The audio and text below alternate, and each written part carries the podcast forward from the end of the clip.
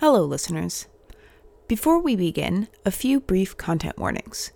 This episode contains profanity, explicit discussion of sexual violence and rape, discussions of racism and racist tropes, and explicit discussion of violence and death. Please take care of yourself while listening to this episode. And now, here we go.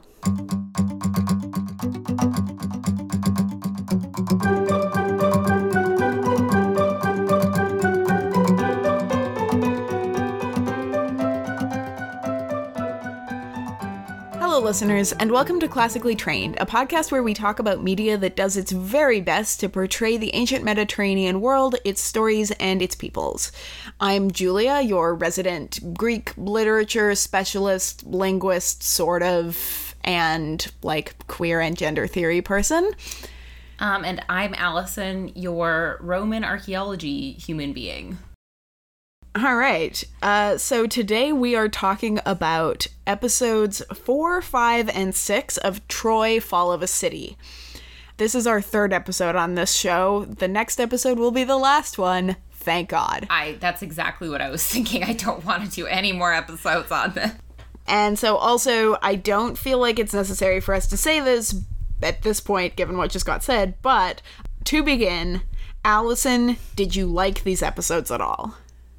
Uh, several minutes of each episode were good. That's about it.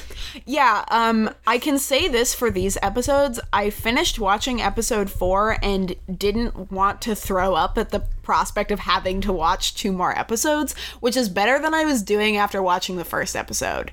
As we've gone along, the episodes have gotten better as we've gotten like more into the story, and there's like more and more tolerable minutes. However, the show is still very bad, and we have some very large things to complain about. yes. Um, and it's also very boring. Yeah. My biggest gripe with this is that it is boring. Yeah. So before we get into our specific discussions of what happens in these episodes, I guess I should tell you what happens in the episodes, huh? So, in brief, episodes 4, 5, and 6 of Troy Fall of a City detail the events of the Iliad, finally. We begin in episode 4 with the Greeks attacking and uh, pillaging the kingdom, maybe unclear in the show, of uh, Cilicia, which is a kind of nearby allied kingdom of Troy. During this attack, Achilles uh, takes several captives. Most importantly, the women Chryseis, the daughter of a priest of Apollo, and Briseis. He claims Briseis for himself, and Chryseis is claimed by Agamemnon, which ends up causing a bunch of problems because Apollo is mad that his like priest's daughter is being raped, mm-hmm. and he causes a big plague. And then, in order to stop the plague, Agamemnon has to give Chryseis back to her father, and then he claims Briseis, Achilles' slave, in her place. This is what kicks off the events of the Iliad canonically. We also get in episode 4 the proposed duel, like 1v1, between Paris and Menelaus. The winner takes all. Unfortunately, Paris escapes at the end of the duel, and the Trojans don't honor the terms, even though he lost. Episode 5 there's some fighting. Paris is on the run. The Greeks are looking for Paris and trying to figure out how to stop the Trojans without the help of Achilles, who is big mad about Briseis being taken by Agamemnon and is refusing to fight. The Trojans find out that Achilles has retired from the battlefield and decide to attack. And then we get to episode six. The Trojans have recovered Paris from the wilderness. They devise a plot to sneak behind the Greek lines, knowing that the Myrmidons aren't going to stop them. The Myrmidons are Achilles' forces. And they burn the Greek supplies. Patroclus, Achilles' closest companion and lover, decides to lead the Myrmidons wearing Achilles' armor out onto the battlefield to stop the Trojans from destroying their supplies. Patroclus is killed by Hector. Achilles kind of loses his mind, challenges Hector to a duel, kills Hector, and that is basically the end of the episode. Um, so that's the plot. Yes, there's also um, a bunch of random stuff in there with Helen, like, sort of betraying the Trojans a little bit because she thinks it's her fault that like the the Trojan supply line got cut off from Cilicia and that they attacked Cilicia. Yeah, well, Achilles like came to visit her and she like let him leave. Yeah. And so it is actually her fault that they fa- she No, didn't it- tell him. No, it's not her fault. It's the fault of the spy. Right. As far as my understanding. But she is also the one who doesn't like scream and call the guards. She lets Achilles go. Yeah. So there's a lot going on with her, and frankly, I don't care about any of it because most of it was really boring. Yes. Uh, I would have to agree with that. So let's get into some of the details of these episodes. Mm, Start from the top, I guess. Episode four, which is the whole Chryseis Briseis thing that prefaces the quarrel between Achilles and Agamemnon. A lot of this stuff comes directly from the Iliad, which Yeah. is fine.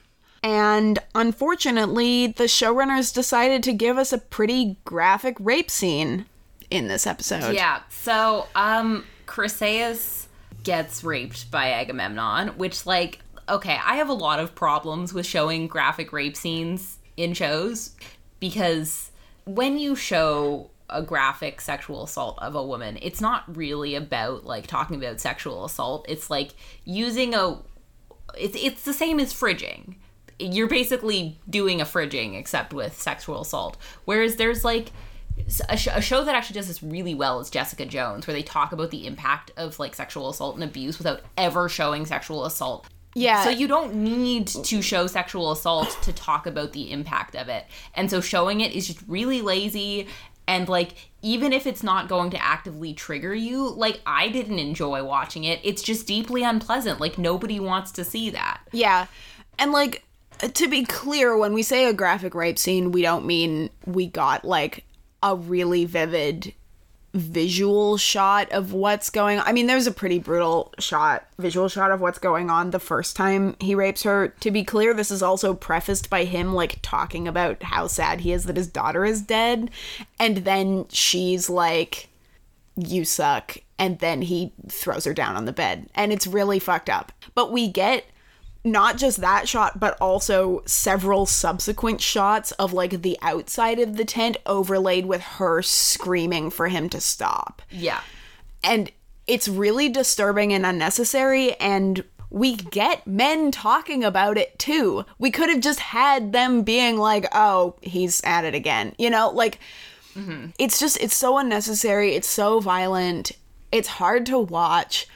Yeah. No, it's it's just unnecessary and unpleasant.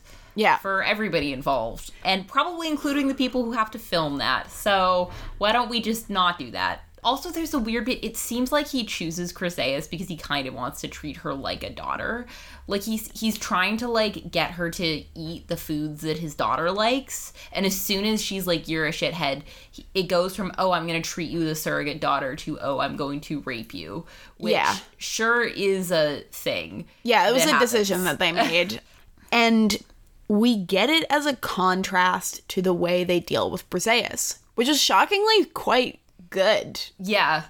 So here's the thing about the character of Briseis. I've read a number of adaptations of the Iliad, and I have, of course, read the Iliad a number of times.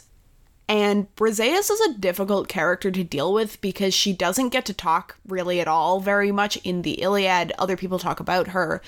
Like, for example, Achilles talks about being in love with her in the text of the Iliad, but it's very clear that a lot of what motivates him is less that he loves her and more that his pride has been injured. Yeah. So it's hard to feel like it's really genuine. And yet at the same time, basically the only time we do hear from her is when Patroclus dies and she gives uh she gives a lament at his funeral and seems genuinely upset that that like that Patroclus was kind to her and now he's gone and she no longer has any chance of like a future with this guy and specifically because there's kind of an implication that Achilles thinks he's going to die at Troy like probably Briseis would have ended up married to Patroclus if not for the fact that Patroclus dies. And so she seems in the Iliad anyways as much as a slave woman can it's okay I'll say this. It's possible to read Briseis in the Iliad as having genuine affection for Patroclus, and possibly even also for Achilles. Of course, that's not the only possible reading. Yeah. She is a captive of war. Everyone else in her city has been killed by Achilles and his men. He picked her out of the crowd because he thought she was pretty. And a lot of his actions are very clearly motivated by pride as much as or more than whatever love he might feel for her. Yeah. It's pretty fucked up. And I've read adaptations where they give a pretty positive spin on that relationship, both Briseis and Patroclus and Briseis and Achilles. Yeah. But I've also read, um, for example, uh, The Silence of the Girls, which is a novel by Pat Barker, gives an extremely brutal take on Achilles' relationship with Briseis, which is a valid interpretation. I do, however, think that it is possible to both respect the fact that Briseis is under duress and in a position of less power and not characterize Achilles as a monster. And I think that Troy Fall of a City, shockingly, does a pretty good job striking that balance. Yeah. I think the one thing that I will say is that I wish they had given more time to those relationships and actually given them time to develop because they don't really do that, which is a real shame because they spend a lot of time on relationships that are not interesting or emotionally satisfying or where you don't really believe that there's like any sort of relationship between the characters whereas with Briseis and Patroclus especially, you like see that Patroclus is like trying to be kind to her and that she she's appreciative of that kindness, which is like a super easy thing to do. And yet they spend all of this time on Paris and Helen, which Yeah. is not an interesting relationship and also not a relationship where you see any development based on things that they do for each other. Yeah. You know, like there's no show there's no it's all tell no show with Paris and Helen. Yeah.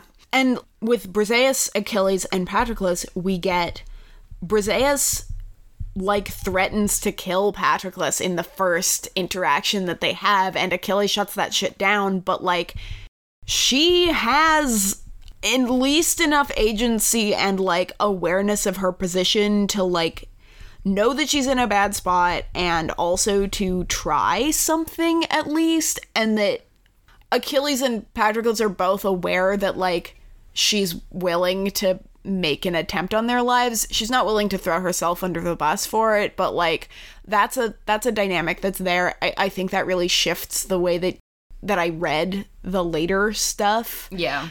And then that we don't see either of them being abusive towards her. And then later, so blessed be, all three of them end up having sex. Like, Yes.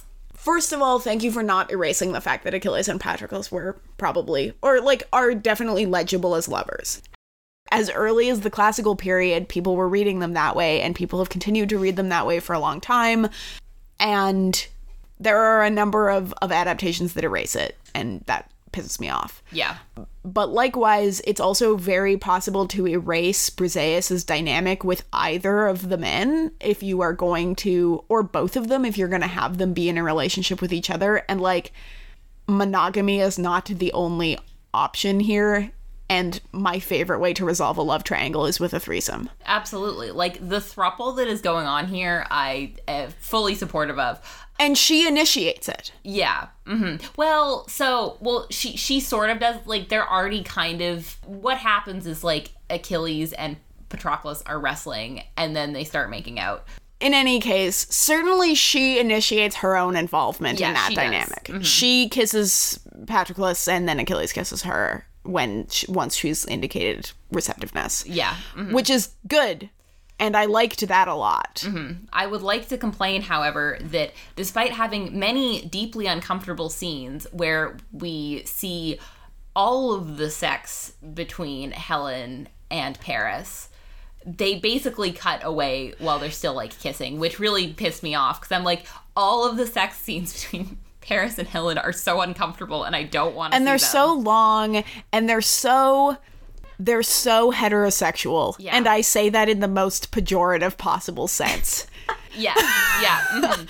It's like there's no they have not established that these characters have any chemistry with one another whereas they managed to in one like half an episode establish chemistry between these three characters so it's like why did you cut away from the only like erotic possible sex in this whole yeah, show it's like we're gonna get all of these bland, uncomfortable sex scenes between Paris and Helen. We're gonna get like multiple graphic rapes, and we're not gonna let the one like queer sexual arrangement have any fucking screen time. Not to be like it's homophobia, but it's homophobia. yeah no it is homophobia And also low key racism because Yeah. these are also two black men. Yeah, it's like God forbid we see gay sex. Who wants to see two men having sex? And it's actually turns out a lot of people would like to see two men Yeah. having sex. I have a couple more things to say about episode four. One of them is just to finish up with Chryseis and what happens with her. One of the few things in the way they dealt with Chryseis, who, again, to go back, is the woman who Agamemnon rapes, is that in the Iliad, what happens is her father asks for her return. Her father's a priest of Apollo. He asks for her return. When Agamemnon tells him to fuck off, he goes and prays to Apollo and is like, please punish the Greeks. And because this is his priest, Apollo does so. In the show, it's kind of implied that this is happening because Apollo is mad that Agamemnon is violating a a devoted daughter of his own cult. That Apollo is doing it on Chryseis's behalf and not just because her father asked. Mm-hmm. And I liked that. It gives Chryseis a little bit of agency, and it means that when she's like, you're gonna pay for this, that she's telling the truth. And it's because of what's happening to her and not because her father is mad. Yeah. Mm-hmm. We get a brief glimpse of Apollo. He's extremely nondescript. I think he appears in the form of the priest to start the like plague that is his punishment, which is bad. Doesn't make sense given that his sister is wa- is not white, and also it's pretty explicit multiple times in the Iliad that the way that Apollo sends plague is by like raining arrows down. Yes, which is way doper. Yeah, It's and so they cooler. and they just like decided that he was just gonna wander through camp and like touch a guy on the shoulder, and he like rolls over and starts coughing. Yeah. I also and this is another sort of like broader problem that they like really don't spend time on the interesting stuff or like draw stuff out for dramatic effect. So they go straight to the plague like just all of the men being really really sick. Whereas in the Iliad like it's like this drawn out thing whereas this they resolve like in half an episode or something. And Yeah. like this would have had more impact if you had spent more time on this particular part of the story and not spent a bunch of time adding all of these extra things in that are just not interesting. Yeah, and the other thing is that this I liked this that the resolution happens because Patroclus starts to get sick, and Achilles is like not gonna let my Yes, not gonna I let like my. Mm-hmm. not gonna let my my boyfriend die. I did like that the like personal motivation. Mm-hmm. In some ways, I liked that. On the other hand, it neglects the fact that Achilles is also a king Yeah. who cares about the men under his command beyond just Patroclus. And in fact, that he is invested in the Greek cause at this point. And like in the Iliad, he confronts Agamemnon publicly at a gathering of the kings in front of everyone to call him to account for the fact that his actions are destroying the entire camp. Mm-hmm. In this, he gets mad because of an extremely personal cause and he confronts Agamemnon privately. The whole thing goes down in private. There's no public confrontation until Agamemnon goes to reclaim to claim Briseis in Chryseis's place. Yeah. That happens publicly, but the part where Achilles t- calls Agamemnon to account for being a piece of shit, that happens privately. And frankly, I think that it takes a lot of the impact out of the fact that, like, Achilles is right. Yeah, and also it kind of like doesn't make as much sense when Achilles gets really pissed about uh, Briseis being taken away and his pride being hurt because then he didn't really do the other stuff publicly beforehand. So that's not really like then Briseis gets taken away, but then do people know why Briseis is being like we don't really get the part. Yeah, we don't know if anybody knows that the reason Agamemnon finally gave in is because Achilles demanded it. Yeah. other than that Agamemnon like says that. I mean, it sort of makes sense, especially if it's like we resolved this privately, you did the right thing privately, and now you're making a public stink and humiliating me in front of a bunch of people. Yeah. That sort of checks out. I don't know. My thing is that Achilles takes it weirdly calmly. yeah. So, one of the things that they do in this show is like the warrior stoicism thing, which is very modern and like, no. Achilles gets mad. He shouts. He throws the like talking staff at the ground and storms off when Agamemnon confronts him. He weeps publicly for days and days and days. He wanders the beach mourning when Briseis is taken from him. When Patroclus dies, he spends three fucking days lying on his corpse, like rubbing mud in his hair and weeping. Achilles emotes a lot Yeah. it is his first and most strong like character trait that he has a lot of big feelings and they are very visible. He wears his emotions openly. And yet in this in this adaptation when agamemnon comes to take briseis he's like fine take her but i won't fight for you. And agamemnon's like that's fine. And he grabs her and achilles just like turns away Yeah. No, it's I where's the rage the one thing that I will say about this is because they cast Achilles as a black man, the fact that they didn't have him being super the fact that they A didn't have him being super openly like angry and violent and B had him be like sort of like almost like wise about how dumb this whole war is were kind of like better choices because having him be super violent might be kind of be reinforcing some bad stereotypes. But the thing is, he's not non-violent. Is the thing he he Yeah, he- openly well- professes at multiple points to like loving combat and being Yeah. really excited about killing his opponents and all Yeah. of this stuff. And he's like, "Why am I here if not to fight?" So he is quite violent, and they play into a number of tropes about black male violence and also about the idea that like black men don't have feelings yes, if the only emotion that Achilles in the Iliad ever expressed was rage and violence, Yeah. then I would say, yeah, that checks out. But he also is full of grief. oh yeah, no, I I like I totally agree that like they should have done more to show him. He needs to have grieving. all of his emotion. Let's finish off episode four. There's one more thing to talk about, and that is the duel between Paris and Menelaus. So I'll frame with canon real quick.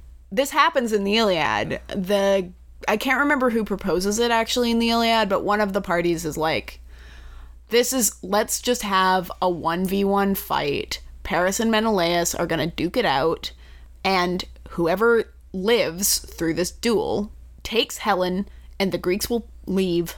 The Trojans will surrender, and the Greeks will leave.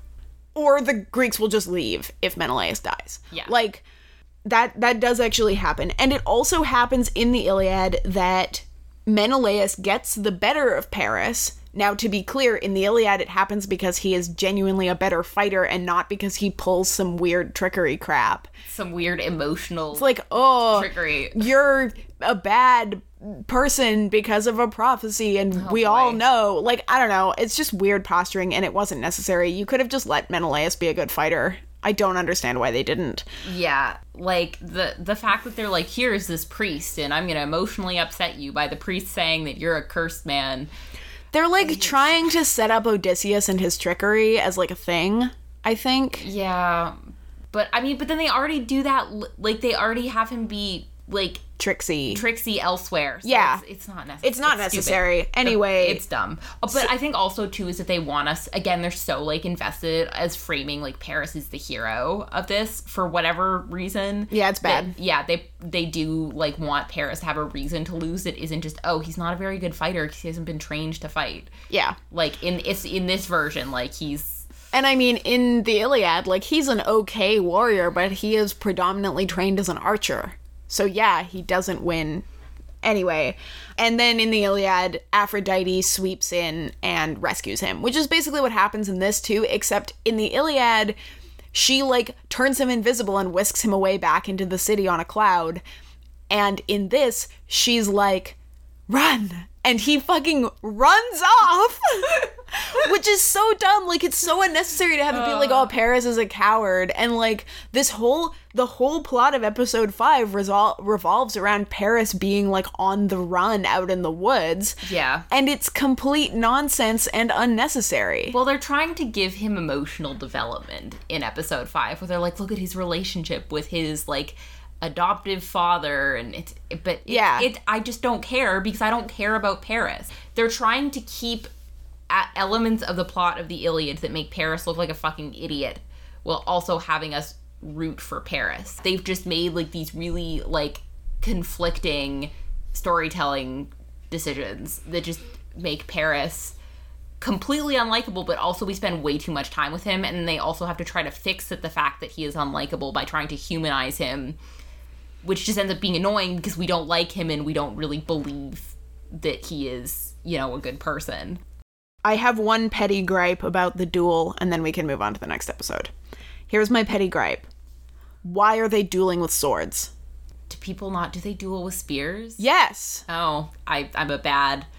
I feel like don't they have spears and swords? I mean, they have spears and swords, but like, we can talk about this when we get to Achilles and Hector, but basically every like duel in the Iliad starts with so and so threw his spear oh, and Oh, that's true. missed Yep. or hit. And then other so and so, if he survived the initial blow, threw his spear and either missed or hit. And then they actually engage in close combat. Even these protracted duels, like even the duel between Menelaus and Paris, starts with them throwing spears at each other because that's how you do combat in like Homer. It's like a soccer game. It's like, oh, you go to a penalty shootout. Basically- each person gets a turn. yeah, each person gets a fucking shot with a spear, and if you both miss, then you hit each other with swords. I here's my one other petty gripe: why do their sh- why, like why are their shields like that? Why are they just metal? They should be covered in leather. So, uh, episode five, nothing happens. We have two. Okay, so here's what happens. Helen, Helen does some like spy shit because, as Allison mentioned earlier, she believes that she was responsible for like Cilicia getting attacked. And she's kind of playing both sides within Troy because she's like letting Odysseus' spy guy Xanthias like do what he needs to do to keep her safe and like not get in trouble with the Trojans.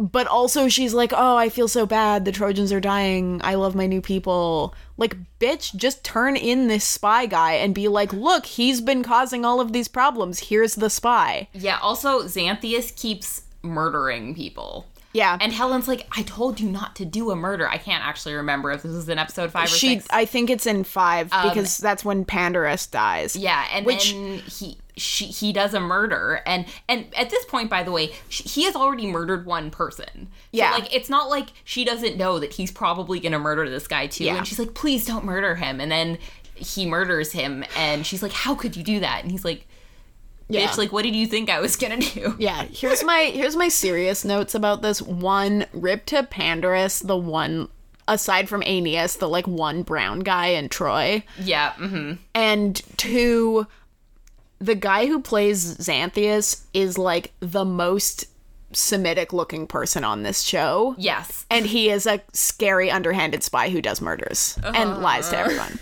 I'm just just putting it out there. I didn't even notice that. we don't need. You're, we, you're right. I don't feel the need to elaborate that any any further. Uh, I that's. I feel I've made my point. Anyway, that's aside from that. Basically, nothing happens in this episode. I do have a side note about Aeneas, which is why is he here? Like, I actually like Alfred Enoch as Aeneas, but like Aeneas is just like randomly here the whole time. He ha- doesn't really have any character development. I mean, he is in the Iliad. Yeah, but he's like he is actually around the whole time. no, but they've like excised. They've excised like Diomedes. They've excised all these characters, these other characters from the Iliad. That they don't really have anything to do with. Yeah. So he's just kind of floating around. Like he's not doing anything He's just for the plot. yeah. I mean, he's kind of just an extra Trojan. I guess they decided Yeah. that they have enough Greeks, but they needed to flush out the Trojan cast. Yeah. So Aeneas is just here. Yeah, because they're not really like doing anything with him, and it's like it's a shame because Alfred Enoch is a great Aeneas.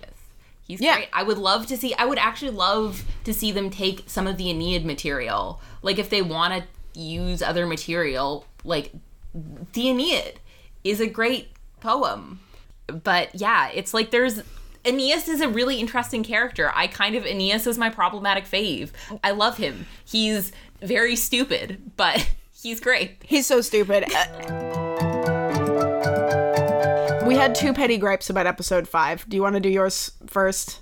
Yeah, so well yeah, I'll start with with the more archaeology related one. Yeah. Which is that at one point Xanthias is in this weird like cave house thing by the city wall and this little kid that he's been living with comes to like find him and he's like, "Oh, isn't this place cool? Some Minoans used to live here." What? Oh my god, that made me so angry too. I also wrote it down. I was just like, some Minoans lived here. What the fuck is that? What does that? They simply nobody on this show care knows or cares about who the Minoans actually were, what they had to do with anything. Yeah, well, but the the annoying part of it is they take all of this Minoan imagery, Yeah. to use in like the present day palace. But they're like, oh, the Minoans are an ancient people that used to live here. Except they're clearly like, no, they're not an ancient people. They're from like yesterday. They're like the previous generation, which is like, so clearly they know one thing about the Minoans, and they just decided to use th- this whole culture as set dressing instead of anything else. You know what though? I wish they had just committed to the Minoan aesthetic and made all the women in Troy walk around with their boobs out. Same. Because that would have been great. Because at a certain point, like once you get past, like, oh my god, there are women with their boobs out, you're just like, oh, it's just normal that the women have their boobs out. Yeah. Um, because we do have this Minoan imagery, which may or may not be fake, because Yeah. of the Arthur Evans reasons we've talked about before, of women wearing these dresses where their breasts are exposed. And that actually would have been a really cool choice, and it would have super normalized the fact that women have nipples and those nipples are not scary. Instead, we do get women with their breasts out on occasion, but it's only ever Helen when she's fucking Paris. Yep. Anyway, That's it. And not Yep. any of the women who like breastfeed in this show, for example. Uh, speaking of Helen, here's the other episode five petty gripe. She gets sent to the like widow's quarters, and she confesses that she doesn't know how to weave. All women in antiquity wove fabric. All women in antiquity, no matter of their social class, doesn't matter if you're the fucking queen. Helen knew how to weave. She she should have known how to weave. She spends most of the Iliad weaving. We get all of the women in the Iliad weaving at various times. All women wove fabric. like weaving is like for for elite women weaving is like the ancient equivalent of embroidery right? Like you see like fucking elite women in the 15th century embroidering. Like it's the same thing. It doesn't matter if you're really wealthy. You might not do the weaving of like you know your like dishcloths but you would weave. Like it's so important that women we like this is a central part of women's like social roles is to weave. Yeah. This is this is like women's contributions to household economies. This is what they spent most of their time doing. This is how they made social connections as they sat together and they wove. All women wove. All women wove. Yeah. well, I think this is a really difficult thing for modern peoples to understand because of the way that we acquire clothing. Is it like making fabric is really hard and time consuming and somebody has to do it in the ancient world because you can't you can't really even buy most people can't really buy ready-made fabrics like No, even I- when you get later you know even like 500 years ago you might have been able to ba- buy a ready-made fabric but like in antiquity, you couldn't go down to fabric land and buy some fabric. Like you had to make all of your own fabrics, which means like if you look at say the shirt you're wearing, all the individual threads, you had to weave those together. Yeah. like weaving is like an enormously time consuming thing if you wanted to wear anything that wasn't like an animal pelt. This is why, and this is the other thing, is like we were talking about this in a previous episode that people didn't do a lot of sewing in antiquity, and it's because they spent all of their time just producing cloth. Yeah. It was a lot of work, and everyone took part in it. Mm-hmm. And the fact that they decided for some goddamn reason that Helen does not know how to weave made me big mad. I think they're trying to sort of separate her from these other women. They're trying to show that like Helen is this like queen who's like this foreign queen who is Yeah. separate from But I mean, widows, we don't like, see, but we don't see Andromache and Hecuba weaving either. No, So I don't. think they're trying to make like a class distinction that Yeah. just doesn't check out because, yes, there was class stratification in antiquity, but everybody did labor of some kind because it was necessary in order to function. Yeah, I don't even think they thought that hard about it. Like, I mean, you wouldn't necessarily even have time to show any of the other elite women weaving, but we do see the thing is is the widow's quarter do presumably have elite women in them and they are weaving there. So it was I think it was really just more of a thing like they were trying to do some character development with Helen and they just didn't really think about what they were saying when they said, "Oh, I can't weave." And that's it. This episode had nothing else in it. Oh, Paris jumps off a cliff Yes, and at the end of like, the episode. Are they? I'm, I was like, man, I know they're probably not going to kill him for good, but I really hope this is the end of Paris. Yeah, it would have been great. Unfortunately, he is the main character. Uh. For some goddamn reason, he is the main character of this show. So, no, he does live. He gets rescued by the Amazons. Oh, God. All right, episode six. So, now time to do the entire back half of the Iliad in one episode. But what? Why? I just don't understand why they like felt the need to do all of the Iliad so, So- quickly. So here's the thing about the pacing of this show. They could have cut at least two thirds of the material in episode five, and frankly, probably all of the material in episode five, and just had like episode four and episode six both have that material expand out like half an hour to fill that middle section. Yeah. And give more time to all of the development of like the Briseis Achilles Patroclus situation and even the whole like situation with the trading of Chryseis. Yeah. They could have had more time to develop the the drama of the plague and you know had a full proper confrontation between Achilles and Agamemnon and really like set up the quarrel. We could have given way more time to the Paris and Menelaus duel. And then on the other side, we could have had way more come down from Patroclus's death Yes. what happens in episode six is we get essentially kind of the emotional beat of book six of the Iliad, where we get this book in the Iliad where Hector goes back into Troy. He comes back behind the walls to visit his mother and his wife and his brother and Helen. And he like talks to all these people and kind of checks in with everybody inside of the city. And we get these emotional beats where it's like, oh, Hector isn't just the like terrifying faceless villain emblematic of the Trojan warrior. He is a man with a wife and a son and a mother who loves him, and he's gentle to Helen and he's a good, honorable man who doesn't deserve what's coming for him down the line. And we get some of that in episode six. We get Hector walking around. We get him like connecting with the dying soldiers. We get this like tragic moment where he like meets this dying kid. Allison thinks this was stupid. I see it was forced. It felt very forced. So, but to be clear, he meets this dying kid and is like, "Who are you?" And the kid's like, "I'm an orphan." And he says, "No, you're the you're a son of Troy. What's your name?" And the kid says Astyanax. And if you know anything about the Iliad, you know that that is what Hector's son is named. So down the line, Hector ends up naming his son after this this dying kid. The other thing that happens in this episode, other than the plot of the like books 16 through 22 of the Iliad, is that Paris. So Paris jumped off a cliff at the end of the last episode, and he gets rescued by the Amazons. As I said, mm-hmm. it's pretty bad. it yes, it is bad. I mean, it's not like a hundred percent bad. It's just bad that they chose to do it at all. It's really unnecessary. They do this like thing with Penth- Penthesilea, the queen of the Amazons, like having a big grudge against Achilles. Also, a bunch of the Amazons are women of color, which is like, I don't know, made me cringe a little bit just because the whole thing with the Amazon. Like, I guess I'm too used to reading the Amazons in Greek literature contexts where they are so clearly just a parallel for like the bad and evil foreigner who does things differently from us and therefore Yeah. must be destroyed. to go back to Paris and him jumping off the cliff, um, I have a lot of problems with how Paris and his fate is handled.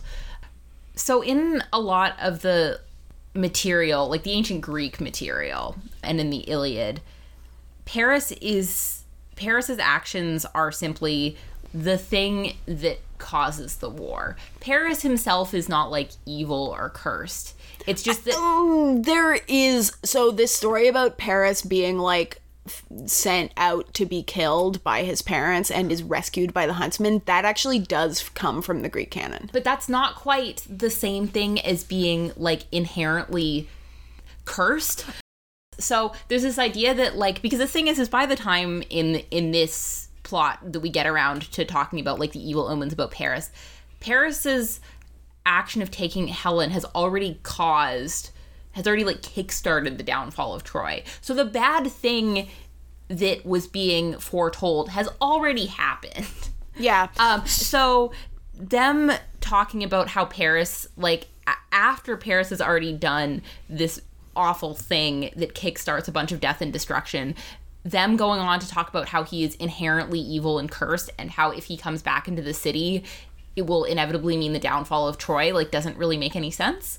It's already happened. It's already He's hap- come back. Yeah. So, but what what really also bothers me is just some of what I really love about ancient Greek tragedy and also about the Iliad in particular is that it's it's really trying to deal with the fact that we don't have control over a lot of what happens in our lives and like I mean, there are lots of different ways to read this, but at least the way that I read this is that the gods are really sort of a metaphor for all of these natural things that just can happen, like earthquakes or floods or somebody dying in childbirth like all of these things that are out of our control that happen for no good reason Or pandemics. god I'm so sorry. I'm so sorry to anybody listening to this podcast in uh-huh. years later than like 2021. Uh-huh. Listen, there's a plague in the episode and also COVID. I just was thinking about it when I was watching the episode with the plague. Like, oh, this is so hard to watch right now. yeah mhm. But it is, it's another one of these things that like the Greeks blamed on the gods Yeah. because it was something outside of their control. yeah and then there's also this idea that that people are just caught up in these gods like whims that things aren't happening for any like deep and meaningful reason but because the gods are petty and their pettiness has massive impacts on what happens to people like the story of paris and the apple is pettiness that leads to the downfall of a city right Yeah. it paris happens to choose aphrodite and so that results in all of this carnage because three goddesses got in a quarrel. And so by saying that Paris is inherently evil and cursed completely undermines that. Completely undermines the thing that I find really interesting and meaningful about the Iliad. Yeah. So that is why this bothers me. this is the thing is like a lot of particularly with aphrodite is like i have a note in here somewhere when i was watching this episode particularly the bit where aphrodite is going around and being like oh when paris jumped off the cliff he like died and then came back to life. Uh, so so bad. But so now the curse is over because he died. And Aphrodite goes around and says this not just to Paris but also to like Hector and also to to Hecuba and Priam. And like I made a note that says aha like Aphrodite do be out here starting shit which and then I have a subnote that says I was about to be like isn't that just all of Greek epic though but actually it is Poseidon starting shit in the Odyssey. However, Aphrodite like starts shit in a number of different things and her starting shit is like the cause of a lot of bad stuff in Greek mythology. And what that comes down to, and what that's kind of an explanation for in some ways, is that sometimes people fall in love with inadvisable others. And also that the Greeks, like Aphrodite, was one of the most terrifying deities to them because the extremes that love and lust can drive people to. Like, we see it all the time in Yeah. actual society. People go fucking crazy, like, when they think they are or actually are in love. And, like, that is it's it's an aspect of human nature that people are like dealing with frequently quite poorly and it's something that's like it's possible to be like yeah people being in love with the wrong people causes problems and Paris is causing all of these problems because of this being inflicted on him by Aphrodite without it being like it's his fate to be cursed. Yeah. Well, I feel like they're really trying to do a modern chosen one narrative with Paris, which is Yeah. just really conflicts with a lot of the ancient material and they really needed to make a bunch of like different decisions if they really wanted to do that with the material. Like Yeah. they can't have they're sort of mashing all of these things together and then you end up with these really like contradicting themes. Yeah. The other thing is that themes of fate in Greek literature often, I think I've said this before. I think I said this last episode when talking about Achilles, but themes of fate in Greek literature often involve what's called double determination, where the gods have decreed that something will happen, but also the circumstances and the character of those involved also means that things will happen in that way. So, in the case of Achilles, it's if you go to Troy, you will die. And it happens because they go to Troy and Patroclus falls in battle, and Achilles inevitably will also remain to fight and die because he both because he can't then withdraw from battle because he's too much angry like he's too angry he needs revenge too badly and also because he loses all will to live. Like him going means that patroclus is going to die which means that achilles is going to die. And he's always going to go because and he's always going to end up dying because that's who he is as a person. But also that's what the gods have decreed. It's the pairing of this is your personality and therefore your will and what you would do in this situation and the gods have said that this will happen. In paris's case it's okay i think to have it be like okay well you know if he is allowed to return as a prince of troy the city will fall because he is always going to end up kidnapping Helen, and the kidnap of Helen is always going to result in the fall of Troy because that's who he is because he falls in love with her.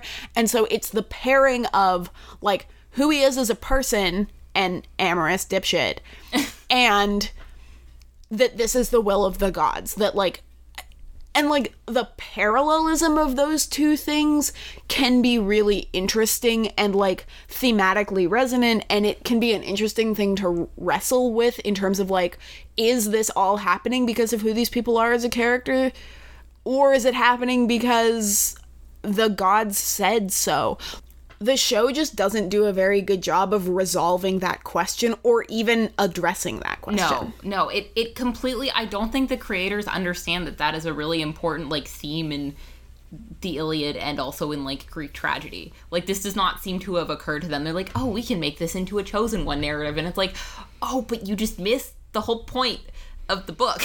Yeah. you missed the point. yeah there's also this very like super confusing bit where so they they first say that the gods have cursed Paris for whatever reason, which is very odd because like usually you don't get cursed unless you or your ancestor has done something in Greek mythology, but like okay, whatever. But then they like cut to Aphrodite saying that like having a conversation with Zeus being like, "Oh, are you doing this just to follow the omens?" which implies that the omens are not a reflection of the gods' will. yeah So I don't know what they were trying to say there. Yeah. Because that's what omens are. The omens are a reflection of the gods' will. And of course, I mean obviously the the gods each have like different wills. Like Aphrodite's will is in conflict with Zeus's. Yeah, but, there's this just- like yeah, it's like this is supposed to be the representation of what a divine being is trying to tell you. It's not an independent thing.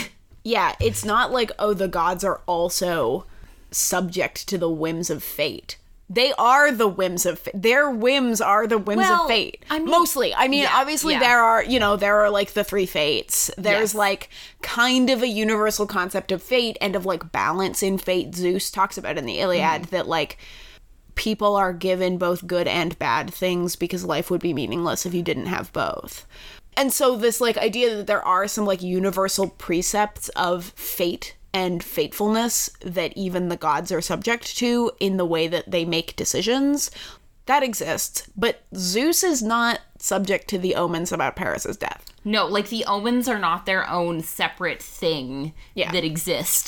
Like Yeah. it's yeah, it's incredibly confusing and muddled. And also I would also like to point out that Paris has no personality. Yeah, he sure does not. Like they're trying to make him seem like sort of this like brave and caring person at certain points, but at other points he does stuff that's incredibly stupid, like stealing Helen. So you end up with this very confusing character portrayal and you can't have any interesting discussion about like his fate and how it's determined by his actions because his actions don't make any they're not following any particular pattern. They're like whatever Paris has whatever traits the writers want him to have at that moment. Yeah. Let's talk about Patroclus. First of all, in the lead up to Patroclus going onto the battlefield and him being killed, we get this kind of interesting scene. Like, in one scene, with Patroclus being like, I'm in love with you uh, to Achilles, I was a thousand times more sold on their relationship than they have managed with Helen and Paris. Oh, absolutely. And I mean, like to be fair, we're both incredibly biased because we both have I mean, we both have read the Song of Achilles. Yes. Like we both stand Patroclus and Achilles. Yeah. But I think there is uh, like there is a very clear relationship there and also i mean i don't want to give the showrunners too much credit because it is super easy to show the like relationship and care between Achilles and Patroclus because like in episode 4 they show Achilles like you know caring for sorry the other way around Patroclus caring for Achilles it's a super easy thing to do um, and also something that has happened for 1500 years um, Yeah. and here's now where I get to bring up something my favorite piece of pottery of all time Yes. Also, my favorite piece of pottery of all time. a- a- there's a piece of pottery that it is um it is I can't remember is it if it's black figure or red figure, but it it is an an ancient Athenian pot that shows or it's sorry it's not a pot it is a kylix it is a drinking vessel. It is a it is the equivalent of a really fancy scotch glass. Um and it has this drawing on it of achilles binding wait is the other way around It's red figure, and it is Achilles binding Patroclus's wounds. Okay, it is. Yeah, it's Achilles binding Patroclus's wounds. And so like the idea that these two people like care for each other in these actions, oh, my favorite pot. Uh, Julia just showed me the image again. I have it like seared into my brain. It's such a great pot. I've seen it. I've physically No. seen the object. what? Yeah. Where is it? It's in Berlin. Oh, see, I've never been to Berlin. Yeah. I've been to a lot of museums, but I've not been to Berlin. But again, this is like a super easy concept to show that these two people care for each other. yeah, like this is the thing is it's not actually that hard to show that they care about each other. We get Achilles looking after Patroclus in the previous episode where Patroclus starts to get sick. And like, ah, it's just good. That scene that we get in this episode where Patroclus makes his appeal to Achilles about like we need to go fight and Achilles is like no. He's like and and he says something about how like you know stop pissing me off before I forget the affection that I held for mm-hmm. you basically. And Patroclus like touches his face tenderly and says it's not affection it's love. And they have this like love is nothing to be afraid of love is a weakness exchange which is a trope that kills me. I will be honest. it's a basic bitch trope, and in a lot of things, it's really stupid. It's rarely executed very well, and frankly, I don't think it was actually executed very well here either. But that I something about that trope always gets me. And then Patroclus puts on Achilles' armor and he goes out onto the battlefield and he dies. Yeah, I and I will say too that yeah, I don't think it was executed super well, but yeah, I I am also totally a basic bitch for these two. Yeah. and there are a lot of things about the way they did Patroclus's death that I liked.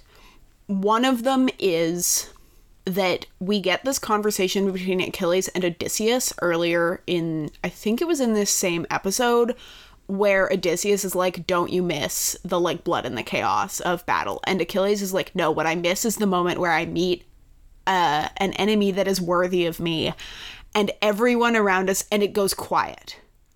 And everyone around us stops to watch what we're doing and we fight and there's like a halcyon moment where we are perfectly matched and then i kill him and everyone goes back to what they were doing. And in this scene where patroclus patroclus goes out onto the battlefield and there's the chaos and we get this cut to achilles standing in the tent and then everything the, and like the sounds of battle and then everything goes quiet.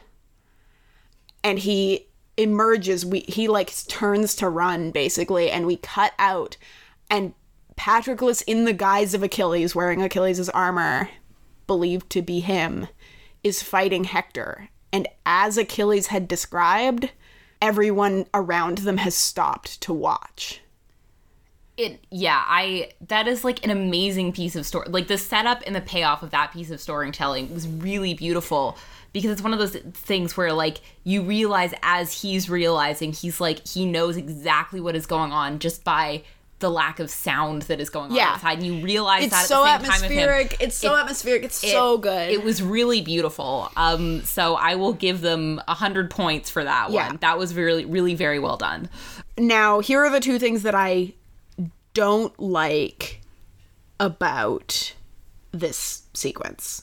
Specifically, the bit where Patroclus is being killed actively. There's stuff I didn't like about the aftermath, too, but first of all, one of my favorite scenes in the Iliad is where Patroclus is laying there dying with Hector's like spear in his chest. First of all, in the Iliad, Hector is not the one who kills Patroclus in a meaningful way. He gets struck with an arrow first, and then I believe it's Apollo intercedes and causes his armor to fall off.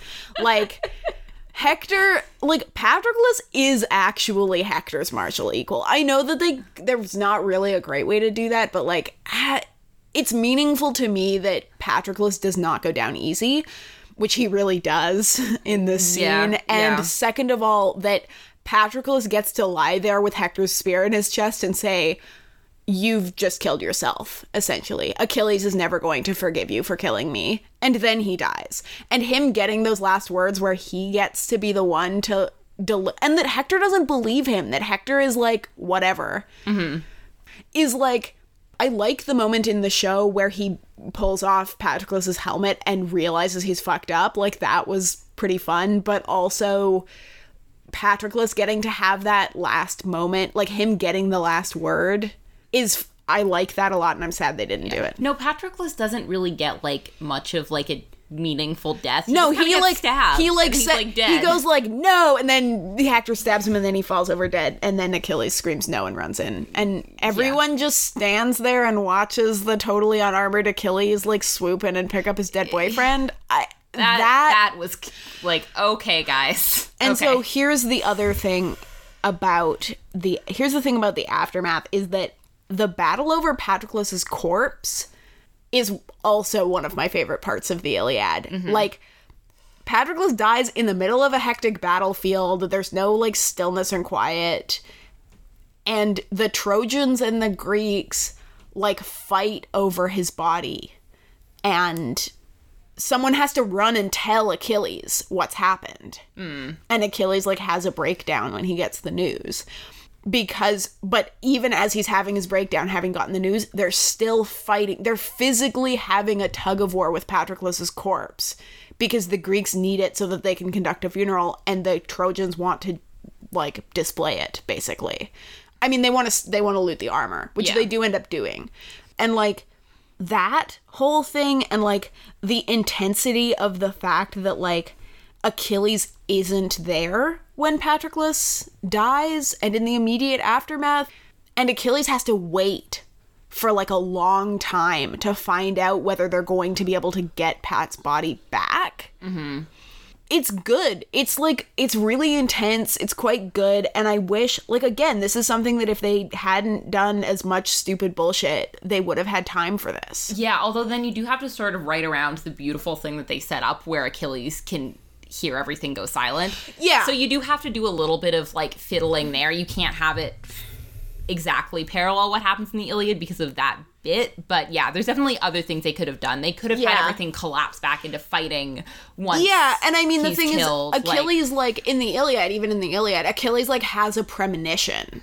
I can imagine ways they could have done it. Yeah. Mm. Suffice to say, I'm I don't hate that aspect. Like I think that ultimately it was fine. I'm just like this is something that I like in the Iliad. I wish they'd done it a little bit because it also gives an opportunity for the other Greek heroes to show off. Ajax and Diomedes and even Menelaus and Agamemnon do not get to be on the battlefield in this show, which No. sucks.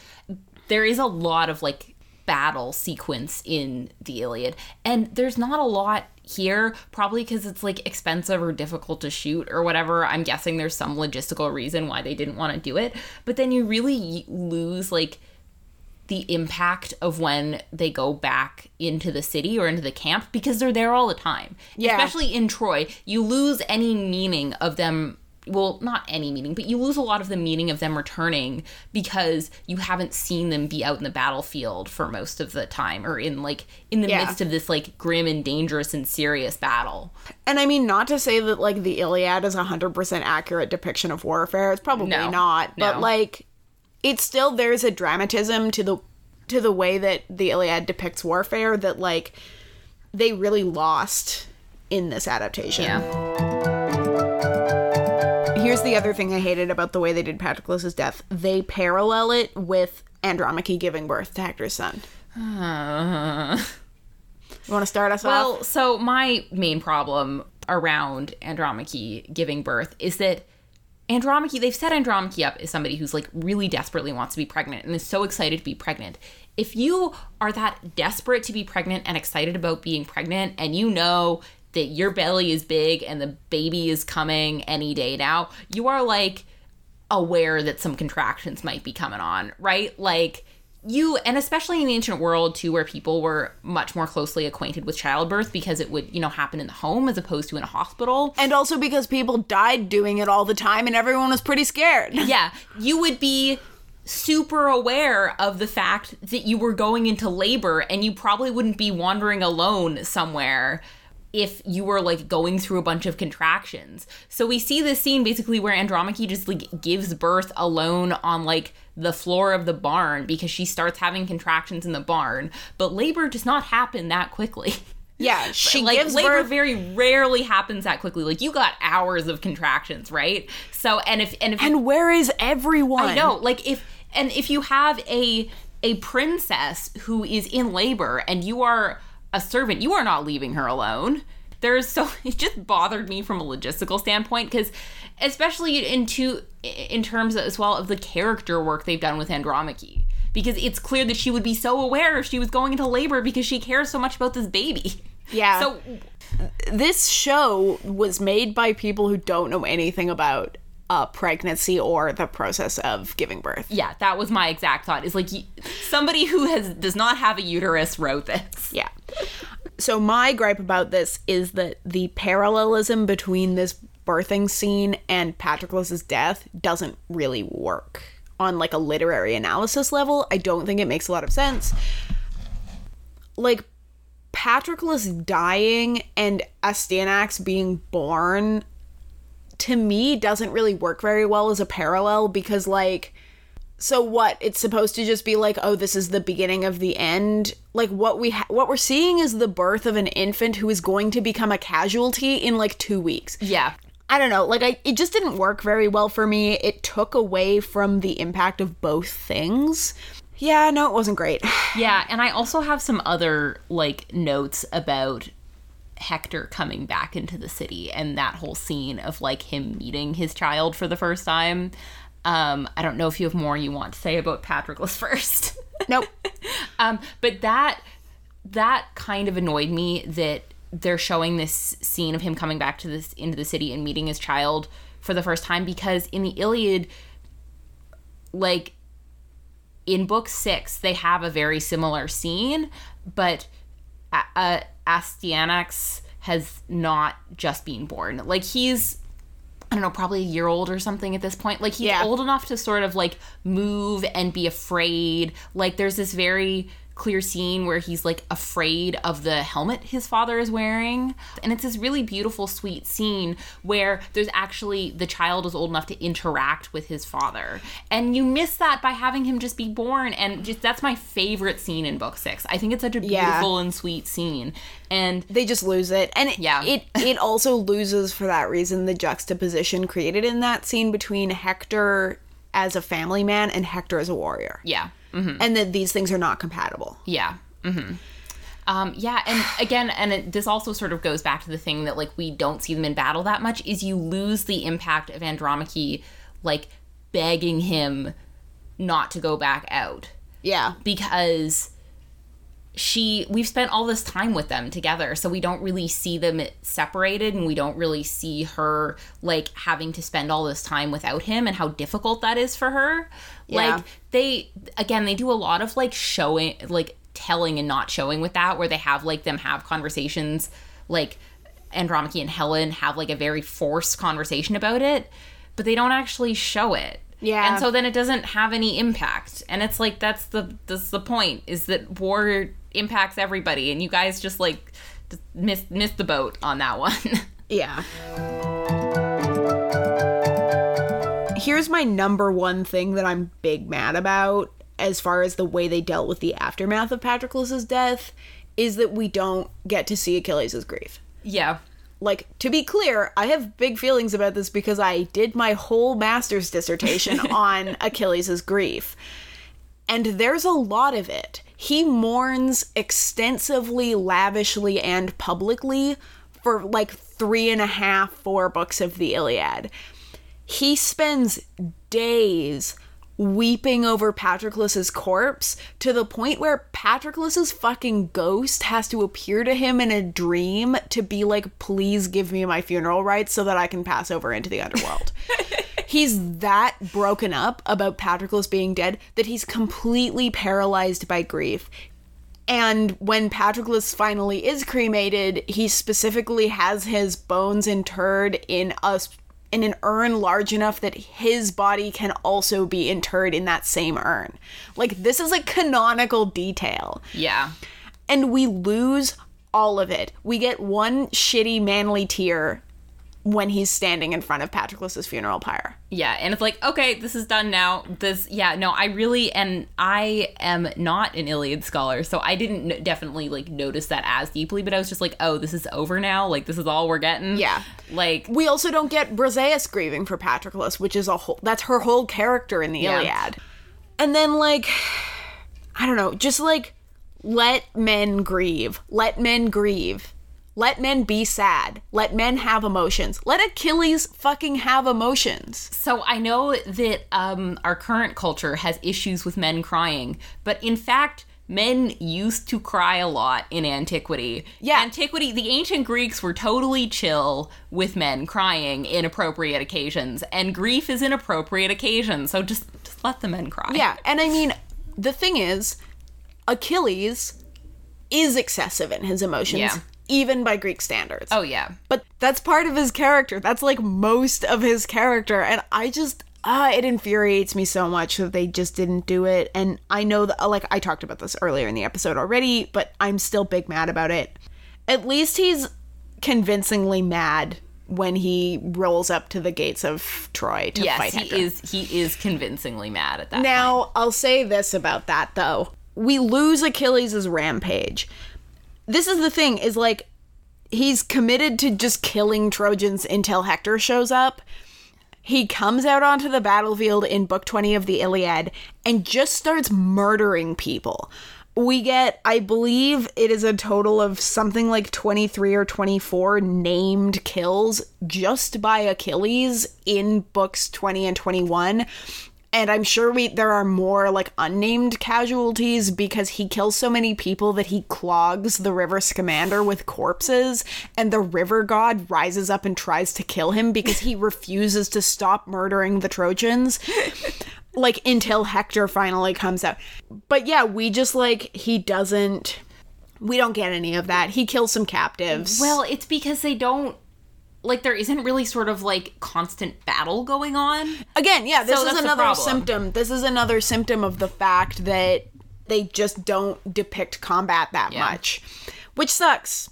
Also, like Achilles withdrawing from the war doesn't mean that much because we don't really see that much war going on. Yeah, we There's haven't been, seen like, him on the battlefield. five minutes of battle at this point. Like, Yeah. so yeah, Anyway, so fucking Hector like gives in after these this one random captive has been killed. Never mind all the other captives that have surely been killed, and he says, "I'd rather live a short life as your husband than a long life alone. Can we stop stealing Achilles' themes and giving them to other people, please. I know that's not exactly Achilles' deal, but still. And then they fight. Finally, fucking somebody throws a spear in a duel. Finally. It took this long.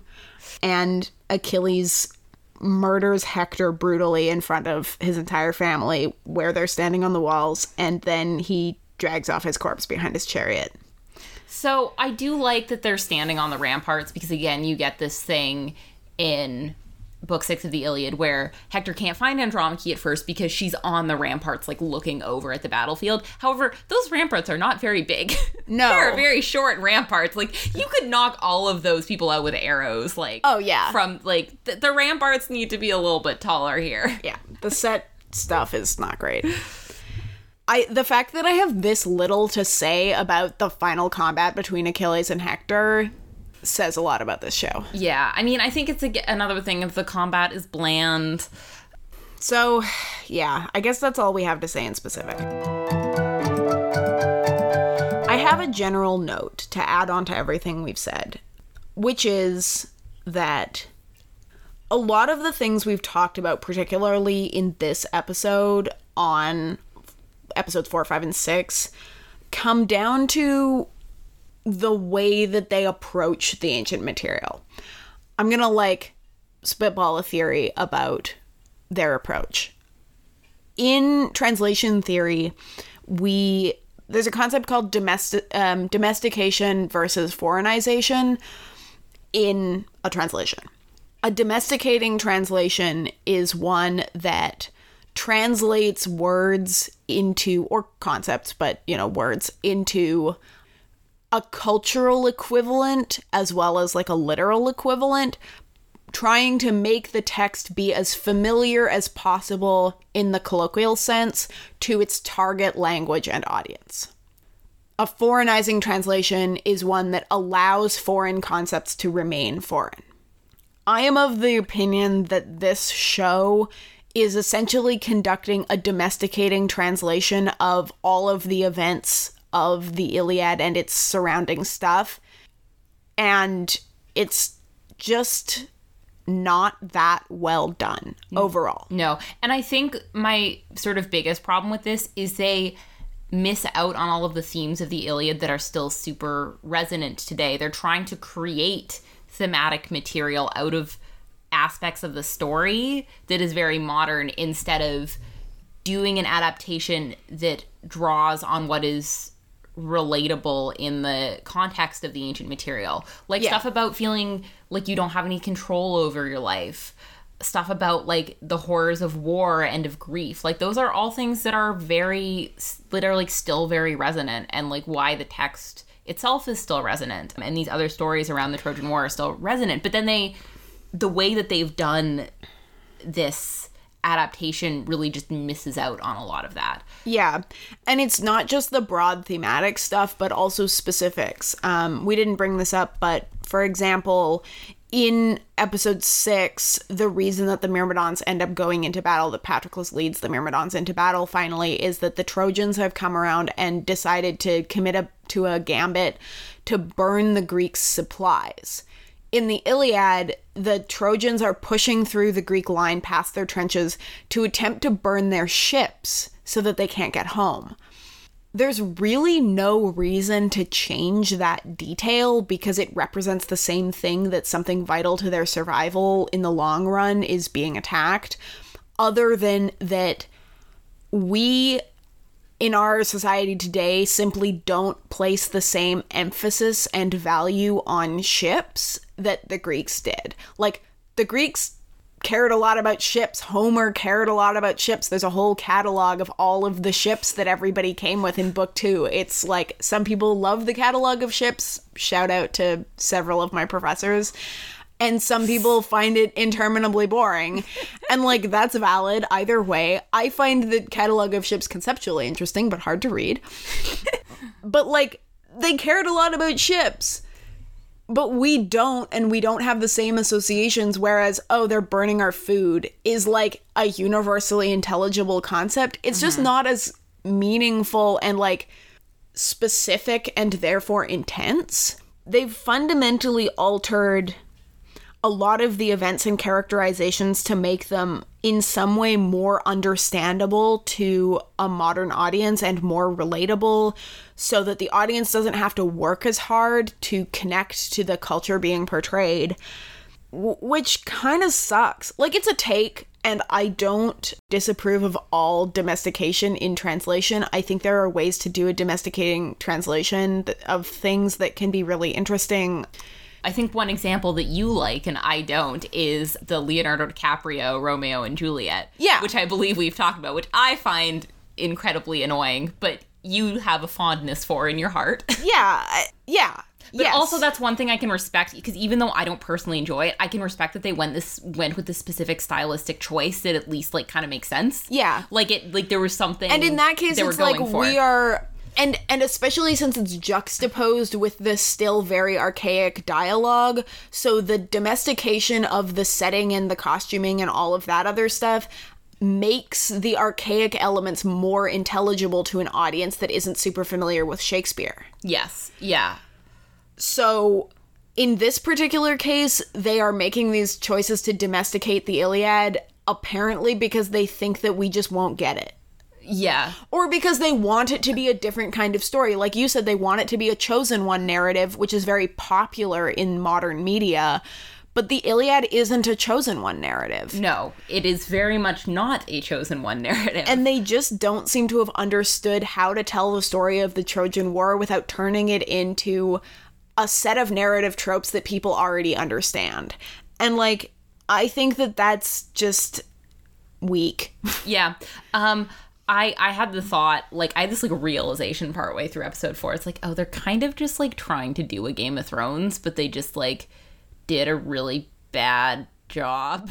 I mean, Game of Thrones is also bad. Well, no, but say what you will about Game of Thrones. Like, there are parts of Game of Thrones that are really good and have really interesting characterization. Fair like, enough. does it go off the rails in season eight? Probably. But, like, the first few seasons are really good. There are really interesting characters.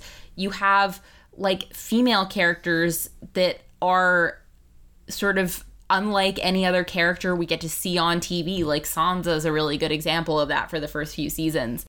And here they just don't. Paris is just like a worse Jon Snow. Like a Jon Snow if Jon Snow were just like kind of a dick, Yeah. basically. Sucks. Who didn't have good characterization.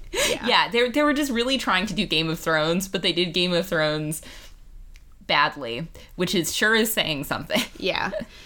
And yeah, I mean, I think it comes down to two things, which is first of all, some of the equivalencies they've tried to make in domesticating the material just aren't they're just like false equivalencies conceptually that they don't work very or they're just not as compelling they Yeah. don't work very well And they also feel super random. and they feel random and they've just done a lot of stuff that doesn't feel meaningful instead of actually using the material that they had they threw out a lot of stuff that they didn't need to throw out and Yeah.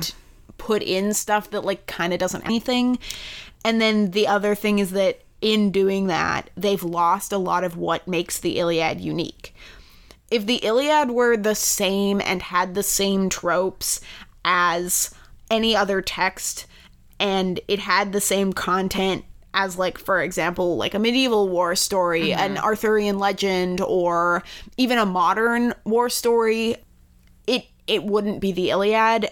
And this particular text has endured for an extremely long time and people have continued to be interested in it i think in part because it was the originator of versions of a lot of tropes that we continue to find interesting. And they've thrown out a lot of those things, or they've used versions of the tropes that have been changed over time, which is okay. That's how reception works. But, like, instead of just portraying the, like, original version of the trope, they have used the new version of the trope and it's not this it's not the same I, I just feel like I don't think, and I feel like this is. I feel like this is really represented by the fact that they start off every episode with a text that says "inspired by Homer and the Greek myths." Is it? I don't think they really did a lot of reading of the text or research. Yeah. and this doesn't necessarily bother me from a oh like like scholarly standpoint. Like whatever. Like you don't have to read a million lines of verse. That's fine, but you sort of from a like literary perspective when you're doing an adaptation, I think you want to be familiar with the material. Yeah. Like And and you should understand why you are like why are you adapting this thing as opposed to anything else? Yeah. And if your reason for adapting something is like, oh, this seems like it might be popular right now, like that's not a good don't do it. Yeah. Do- just write a story from scratch or something. Because like if you're like what's the point of doing an adaptation of something if you don't have a clear reason why you want to do that adaptation that's not sort of like to do with money or like popularity or whatever. Yeah. The driving principle of the show is unclear to me. Yeah. hmm And that sucks. Like that we said this in the first episode. If you want to make a period romance or a wartime drama or whatever, I can't even tell what this show is supposed to be, Yeah, which says something. Just like make that show Yeah. instead of adapting the Iliad. they just are trying to bite off more than they can chew i think and i think that's part of the reason why it also feels so muddled is they don't spend enough time concentrated on any one thing No, they don't spend enough time on anything really. A lot of it feels really throwaway or very rushed. And like there's a lot of stuff in the Iliad. There's a lot of characters, there's quite a lot of plot. People have their own things going on because the Iliad is really long. yeah There's a lot in it. And they did the entire plot of the Iliad plus a bunch of other stuff that they invented in three episodes of an eight episode series. Like, that's wild. Yeah. Why would you try to do that? Why would you not serialize either like the lead up or just the events of the Iliad or like the aftermath? Because there's enough story in any of those things to do an eight episode miniseries. And I think people would have watched it and it might have been better and then they could have made more. yeah they could have done a second or a third season like yeah conceptually it doesn't really but instead they rushed it and they know. Mm-hmm. they rushed it and they crammed it all into one season and none of it was executed very well thanks for listening to classically trained this podcast is hosted and produced by Allison Marlin and Julia Peroni on the traditional, ancestral, and unceded territory of the Squamish, Musqueam, and Tsleil-Waututh nations.